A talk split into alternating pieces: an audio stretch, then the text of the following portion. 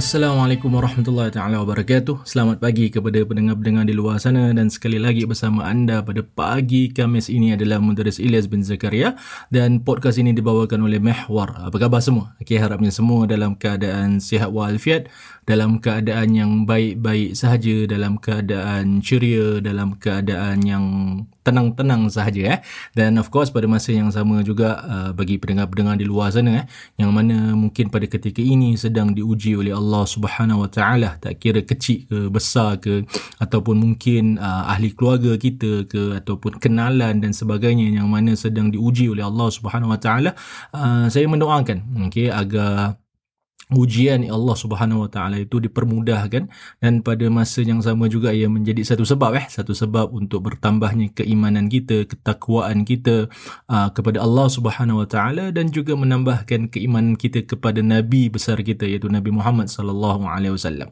Dan of course uh, sebelum kita nak meneruskan uh, podcast kita pada hari ini mengenai kisah para sahabat, uh, saya ingin uh, minta jasa baik daripada pendengar-pendengar di luar sana uh, Okay, agar dapat menghadiahkan okay, surah Fatihah okay, untuk uh, seorang wanita, seorang isteri, seorang Uh, teman kepada kawan saya okay, yang mana isterinya pada ketika ini sedang uh, di hospital okay, dan beliau dalam keadaan yang agak tenat lah eh, kita boleh katakan okay, agar mendoakan apa Fatihah, menghadiahkan surah Fatihah kepada uh, Fidayati, Fidayati okay, uh, harapnya Uh, segalanya dipermudahkan oleh Allah Subhanahu Wa Taala, ke atasnya diringankan, dan yang paling penting sekali mendapat syafaat eh mendapat syafaat Nabi sallallahu alaihi wasallam.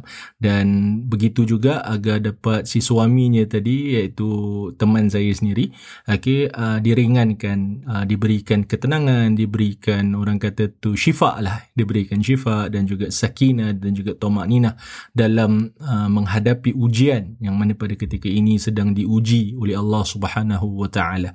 Dan yap okey, itu yang saya minta daripada jasa baik daripada pendengar-pendengar di luar sana lah okey. Dan of course uh, pada hari ini kita akan sambung okey sekali lagi okey mengenai uh, kisah para sahabat.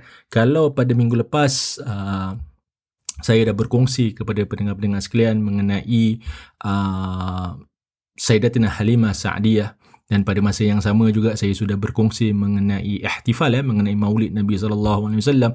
Pada hari ini kita nak mendengar seorang lagi. Okay, kita nak mendengar lagi seorang kisah, seorang sahabat Nabi sallallahu alaihi wasallam yang mana beliau ni juga merupakan salah seorang ibu susuan Nabi sallallahu alaihi wasallam.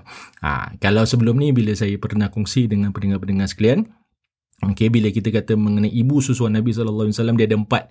Okey, pertama sekali adalah Sayyidatina Aminah, okey, iaitu ibu kepada Nabi sallallahu alaihi wasallam sendiri. Okey, yang kedua adalah Sayyidatina Thuwaibah. Okey, Sayyidatina Thuwaibah yang mana merupakan hamba kepada Abu Lahab. Okey, beliau juga merupakan ibu susuan kepada Nabi sallallahu alaihi wasallam. Lalu yang ketiga adalah Sayyidatina Halimah Sa'adiyah. Okey, Sayyidatina Halimah Sa'adiyah yang mana uh, juga merupakan seorang ibu susuan Nabi sallallahu alaihi wasallam. Dan seorang lagi adalah Sayyidatina Hala. Okey, Sayyidatina Hala binti Wuhayb. Okey, yang mana Sayyidatina Hala ni merupakan ibu kepada Sayyidina Hamzah okay, bin Abdul Muttalib. Okey, yang mana uh, ibulah ibu kepada pakcik Nabi sallallahu alaihi wasallam. Jadi ini empat ni merupakan ibu susuan kepada Nabi sallallahu alaihi wasallam, yang mana pernah saya kongsikan uh, dalam uh, kisah apa Sayyidatina Halimah Sa'adiyah dan juga mengenai kelahiran Nabi sallallahu alaihi wasallam. Dan of course before this saya dah kongsi dengan pendengar-pendengar sekalian mengenai Sayyidatina Halimah Sa'adiyah. Kita tahu bagaimana Sayyidatina Halimah Sa'adiyah merupakan daripada kaum Bani Sa'ad, dan begitu juga kita tahu keadaan Sayyidatina Halimah Sa'adiyah sebelum menyusukan Nabi sallallahu alaihi wasallam eh. Dan setelah beliau mengambil Nabi sallallahu alaihi wasallam sebagai uh, anak ataupun seorang bayi pada masa itu untuk disusukan eh, yang mana merupakan satu uh, thaqafah ataupun satu culture of the Arabs eh, yang mana uh, biasanya mereka akan menghantar anak-anak mereka ke kampung ya, ataupun kita kata badui ya, untuk disusukan kerana keadaan kampung yang lebih baik, apa dia punya udara dan sebagainya.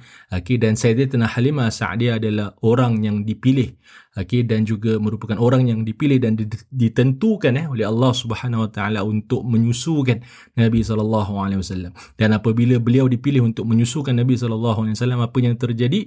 Aa, susu dia, okey, Sayyidatina Halimah Sa'adiyah yang mana kira merupakan seorang wanita yang tidak begitu subur eh, orang kata untuk menyusukan, tapi apabila beliau menyusukan Nabi sallallahu alaihi wasallam, segala-galanya itu berubah kan, kerana Nabi kita eh, kerana Nabi kita sallallahu alaihi wasallam semuanya berubah, keadaan kehidupannya lebih baik. Maksud dia, kambing yang mana orang kata eh, yang dalam sejarah tu kambing yang memang yang memang kira nampak kulit dengan tulang ajalah orang kata, tapi bila kerana Nabi sallallahu alaihi wasallam, okey, kerana uh, him himself, eh, the Prophet sallallahu alaihi wasallam yang merupakan rahmah, yang merupakan uh, makhluk yang mana uh, paling sempurna, paling hebat diciptakan oleh Allah Subhanahu Wa Taala. Kambing yang tadi kira tahap kira kurus gila terus jadi sihat gila orang kata. Okay, dapat menyusu, dapat mengeluarkan susu eh. Dan itu semua kerana adalah kerana keberkatan ataupun uh, mukjizat ataupun kelebihan Nabi sallallahu alaihi wasallam. Itu mengenai Sayyidatina Halimah Sa'adiyah. Pada hari ini, okay, kita nak mendengar mengenai seorang lagi ibu susuan Nabi sallallahu alaihi wasallam, tapi ringkas cerita dia, okay, iaitu Sayyidatina Thuwaibah Al-Aslamiyah. Okay, siapakah namanya? Namanya adalah Sayyidatina Thuwaibah Al-Aslamiyah. So, Sayyidatina Thuwaibah ni, kisah dia tak panjang pendengar-pendengar sekalian. Kisah dia kira agak agak ringkas lah. Okay. Yang pertama sekali, Sayyidatina Thuwaibah Al-Aslamiyah ni, okay, beliau ni merupakan hamba kepada Abu Lahab. Okay, beliau ni merupakan hamba kepada Abu Lahab. Dan beliau menyusukan okay, beberapa individu. Okay, pertamanya adalah Masruh bin Thuwaibah. Okay, Masruh. Okay, namanya adalah Masruh. So, Masruh ni merupakan anak kepada Sayyidatina Thuwaibah. Dan yang kedua pula adalah Sayyidina Hamzah bin Abdul Muttalib. Okay, yang mana beliau juga pernah menyusukan pakcik Nabi sallallahu alaihi wasallam. Okay. Dan yang ketiga, beliau juga pernah menyusukan Abu Salama bin Abdil Al-Asad Al-Makhzumi. Okey, iaitu apa, Abu Salama bin Abdul Asad Al-Makhzumi. Okey, yang mana beliau juga merupakan antara individu yang pernah disusukan okey oleh Sayyidatina Thuwaibah. Okey, itu kisah dia. Okey, tapi yang kita nak tengok dekat sini adalah bagaimana Sayyidatina Thuwaibah ni menyusukan Nabi sallallahu alaihi wasallam. Jadi apakah yang terjadi? Okey, kisahnya mengenai Sayyidatina Thuwaibah ni yang paling kira orang kata biasa kita dengar, ataupun kalau kita baca sejarah mengenai Sayyidatina Thuwaibah, kita tahu beliau ni merupakan hamba kepada Abu Lahab. Okey, so Abu Lahab ni siapa? Abu Lahab ni merupakan pakcik kepada Nabi sallallahu alaihi wasallam lah. Okey, pakcik kepada Nabi sallallahu alaihi wasallam. Jadi, apabila lahirnya Nabi sallallahu alaihi wasallam, okey, apabila lahirnya Nabi sallallahu alaihi wasallam, Abu Lahab ni begitu gembira. Okey, happy gila. Orang kata happy gila lah. Dan apa yang dia lakukan, okey, antara untuk menunjukkan kegembiraannya si Abu Lahab ni, Abu Lahab ni membebaskan Sayyidatina Thuwaibah. Okay, dan the way macam mana it was being picture eh, in in in, uh, in history, in sejarah, okay, Sayyidat uh, Abu Lahab, okay, bila diberitahu mengenai kisahnya uh, mengenai lahirnya Nabi sallallahu alaihi wasallam, so Abu Lahab menunding jari kepada Sayyidatina Thuwaibah, okay, menunding jari, okay, kepada Sayyidatina Thuwaibah, lalu dia, berka- dia mengatakan, engkau aku bebaskan, okay, engkau aku bebaskan, okay, seolah-olah to be specific eh, to be specific, engkau ni aku bebaskan. Kenapa? Kerana lahirnya anak saudaraku, iaitu Nabi Muhammad sallallahu alaihi wasallam. Walaupun pada masa tu nama Nabi, maksud dia belum lagi diberi nama Nabi Muhammad sallallahu alaihi wasallam, belum diberi nama Muhammad tu eh, sallallahu alaihi wasallam. Tapi kerana kelahirannya, okey, kerana kelahirannya, maka Sayyid uh, Abu Lahab membebaskan Sayyidatina Thuwaibah kerana nak menunjukkan kegembiraannya terhadap dat kelahiran. Maka bebaslah Sayyidatina Thuwaibah. Okey, that's one thing. Lalu bilakah Sayyidatina Thuwaibah ni menyusukan Nabi sallallahu alaihi wasallam? Maka orang pertama sekali yang menyusukan, akhirnya yang menyusukan uh, Nabi sallallahu alaihi wasallam, of course ibu dia sendirilah, iaitu Sayyidatina Aminah. Lalu Sayyidatina Aminah akhirnya memberi kepada Sayyidatina Thuwaibah akhirnya untuk menyusukan Nabi sallallahu alaihi wasallam. Ada yang mengatakan dalam sejarah Sayyidatina Thuwaibah ni kira menyusukan Nabi sallallahu alaihi wasallam selama lapan hari. Ada yang mengatakan selama tiga hari, ada yang katakan beberapa bulan. Tapi yang penting uh, mudah ataupun kita kata jangka masa eh? jangka masa dalam Sayyidatina Thuwaibah tu menyusukan Nabi sallallahu alaihi wasallam tu tak lama. Pasal paling lama yang menyusukan Nabi sallallahu alaihi wasallam adalah Sayyidatina Halimah Sa'adiyah. Nah, itu paling lama lah, itu paling lama sampai umur Nabi sallallahu alaihi wasallam agak orang kata tak uh, maksud dia dalam beberapa tahun. Okey, tapi Sayyidatina Thuwaibah ni hanya sementara. Okey. Tapi walaupun demikian, okey walaupun demikian, okey Nabi sallallahu alaihi wasallam amat menyayangi. Ini merupakan sifat Nabi ya sallallahu alaihi wasallam. Walaupun sementara, okey Sayyidatina Thuwaibah ni menyusukan Nabi sallallahu alaihi wasallam, Sayyidat Nabi sallallahu alaihi wasallam mengingati Sayyidatina Thuwaibah. Ingat. Okey, ingat yang amat-amat sangat. Okey, yang amat-amat sangat. Sehingga Uh, ditulis dalam sejarah okay, ditulis dalam sejarah apabila terbukanya pintu kota Mekah okay, terbukanya kota pintu Mekah okay, kota Mekah tu bila Nabi sallallahu alaihi wasallam dah buka kota Mekah okay, Sayyidina Nabi sallallahu alaihi wasallam mencari Sayyidatina Thuwaibah okay, mencari Sayyidatina Thuwaibah. Jadi akan tetapi telah dikhabarkan kepada Nabi sallallahu alaihi wasallam yang Sayyidatina Thuwaibah telah pergi meninggal dunia okay, beberapa tahun kemudian. Okay. Lalu dicari pula Nabi sallallahu alaihi wasallam anaknya okay, iaitu Masruh, Sayyidina Masruh okay, uh, anaknya kepada Sayyidatina Thuwaibah okay. Lalu diberitahu juga okay, diberitahu juga okay, yang mana anaknya telah pergi meninggal dunia. Kenapa Nabi sallallahu alaihi wasallam cari? Ha, itu soalan yang kita nak tahu. Kenapa kan? Kerana Nabi sallallahu alaihi wasallam okay, dia amat amat prihatin terhadap orang-orang yang mana Uh, berkhidmat ataupun orang kata yang menjaga yang menjaga yang memberikan orang kata menyusukannya. Dan Sayyidatina Thuwaibah yang ini merupakan orang asing eh. dia hamba merupakan orang asing tapi sayang kepada Nabi sallallahu alaihi wasallam okay. Dan kerana itu Nabi sallallahu alaihi wasallam ingat kepada Sayyidatina Thuwaibah. Begitu juga dengan Sayyidatina Halimah Sa'adiyah. Pendengar-pendengar sekalian eh? Sayyidatina Halimah Sa'adiyah okay. dia merupakan orang miskin eh? dia bukan orang kaya, dia bukan orang ada nama kan?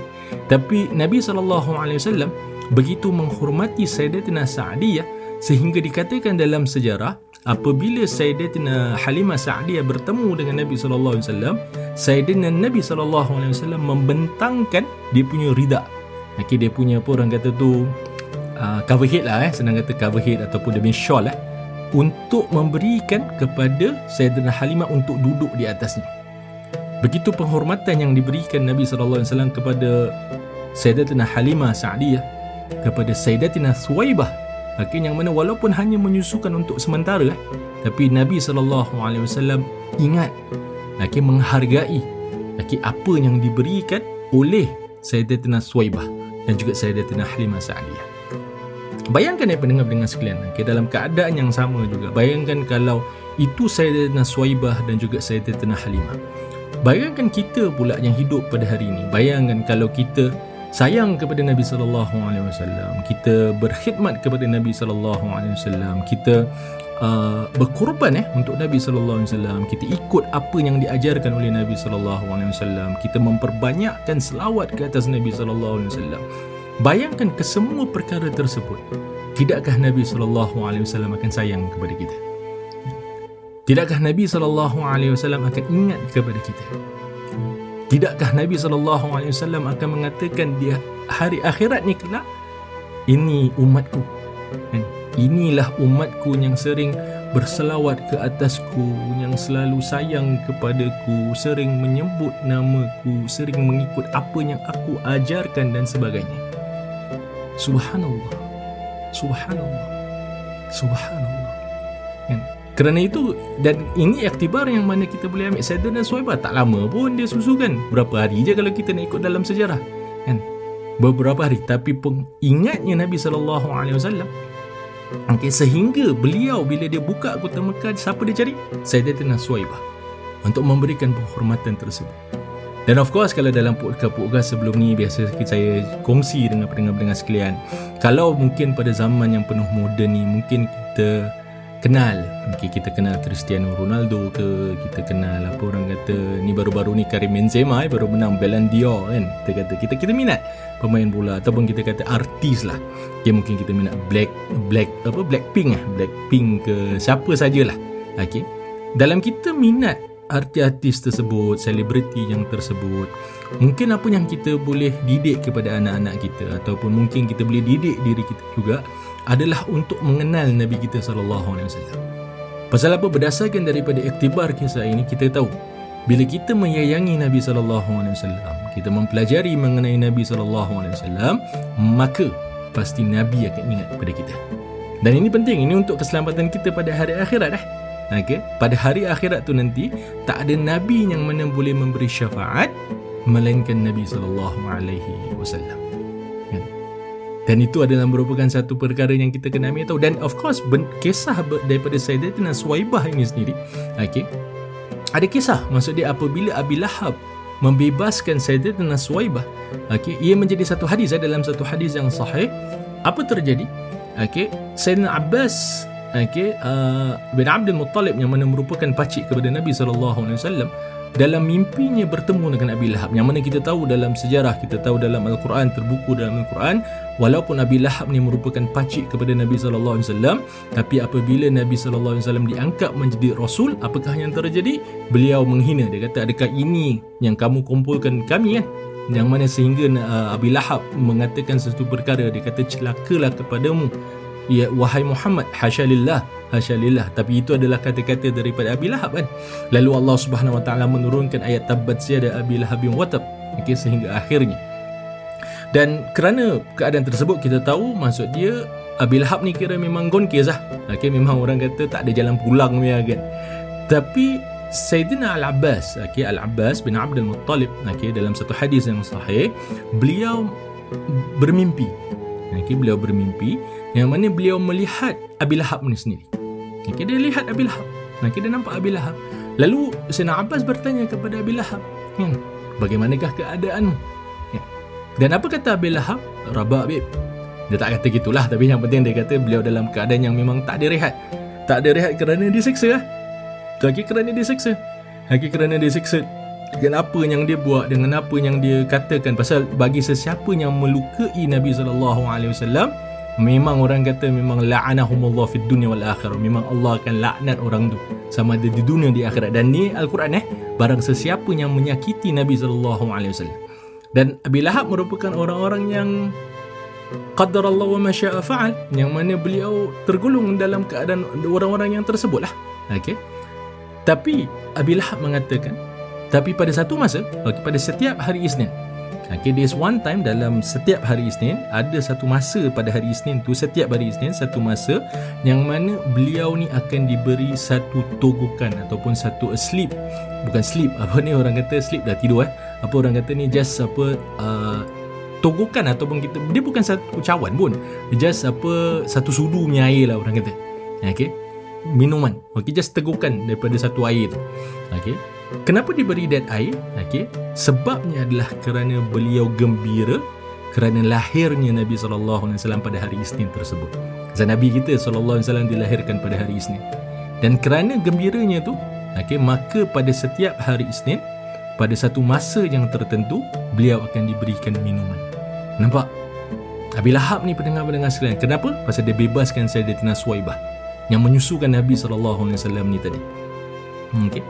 Dan kalau Abu Lahab yang begitu, okay, yang mana kita tahu memang rabak orang kata, okay, diberikan yang sedemikian, bagaimana dengan keadaan kita?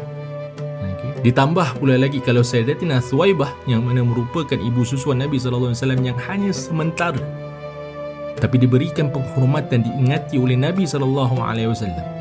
Sayyidatina Halimah Sa'adiyah, okay, yang mana menyusukan Nabi sallallahu alaihi wasallam juga diberikan penghormatan yang sedemikian. Bagaimana kita sebagai seorang yang beriman dengan Nabi sallallahu alaihi wasallam? Tidakkah kita inginkan Nabi ingat pada kita? Jadi untuk Nabi ingat pada kita, kita kena ingat apa yang kita nak buat untuk Nabi kita sallallahu alaihi wasallam. Apa yang kita boleh propose, apa yang kita boleh buat, apa yang kita boleh berkhidmat untuk Nabi kita sallallahu alaihi wasallam. Dan ini merupakan satu yang mana kita kena carilah. Kita kena cari, kita kena belajar, kita kena tahu, jumpa uh, orang-orang yang mana ahli dalam perkara ni kan, supaya kita tahu apa yang kita boleh buat. Pasal untuk Nabi sallallahu alaihi wasallam untuk berikan syafaat pada umat dia, kita sebagai umat dia kena lah kenal kepada Nabi kita sallallahu alaihi wasallam terlebih dahulu. Dan Itu dia okay, mengenai Sayyidatina Thuwaibah. Dan of course, kira kalau untuk saya tambah dekat sini, uh, kalau kita bertanya bilakah Sayyidatina Thuwaibah memeluk agama Islam kan? Pasal ketika apabila Nabi sallallahu alaihi wasallam dilahirkan tu, Nabi sallallahu alaihi wasallam belum diangkat menjadi Rasul kan. Berdasarkan dalam sejarah, ada yang mengatakan tak ada tarikh dia okay, tapi yang pasti okay, ada yang mengatakan sejak bila Nabi sallallahu alaihi wasallam diangkat menjadi Rasul okay, Sayyidatina Thuwaibah merupakan antara orang-orang yang awal yang mana memeluk agama Islam. Okay, kerana itu kalau kita baca dalam kisah sahabat, Sayyidatina Thuwaibah dikira daripada kalangan para sahabat. Okay, di, dikira daripada kalangan para sahabat kerana beliau beriman dengan Nabi sallallahu alaihi wasallam apabila beliau diangkat menjadi Rasul. Jadi rasanya sampai sini saja. Okay, hari kita cerita tak panjang pasal memang mengenai Sayyidatina Thuwaibah. Tapi yang penting kita tahu ibu susuan Nabi sallallahu alaihi wasallam ni ada empat. Sayyidatina Aminah okay, binti Wahab. Okay, Sayyidatina Thuwaibah Al-Aslamiyah, Sayyidatina Halimah Sa'adiyah ataupun Sayyidat, Sayyidatina uh, Halimah binti Zu'aib. Okay, dan yang keempat adalah Sayyidatina Hala binti Wuhayb. Okay, ini empat merupakan ibu ibu susuan kepada Nabi sallallahu alaihi wasallam. Jadi rasanya sampai sini saja. Okay, maka teruskan. Okay, teruskan kita mengenal Nabi sallallahu alaihi wasallam, beriman dengannya, cinta kepada dia dengan harapan okay, agar Nabi kita sallallahu alaihi wasallam ingat kepada kita dan kita ni merupakan antara orang-orang yang dipilih okay, untuk mendapat syafaat Nabi sallallahu alaihi wasallam. Jadi rasanya sampai sini saja. Take care. Jaga diri baik-baik. Assalamualaikum warahmatullahi taala wabarakatuh.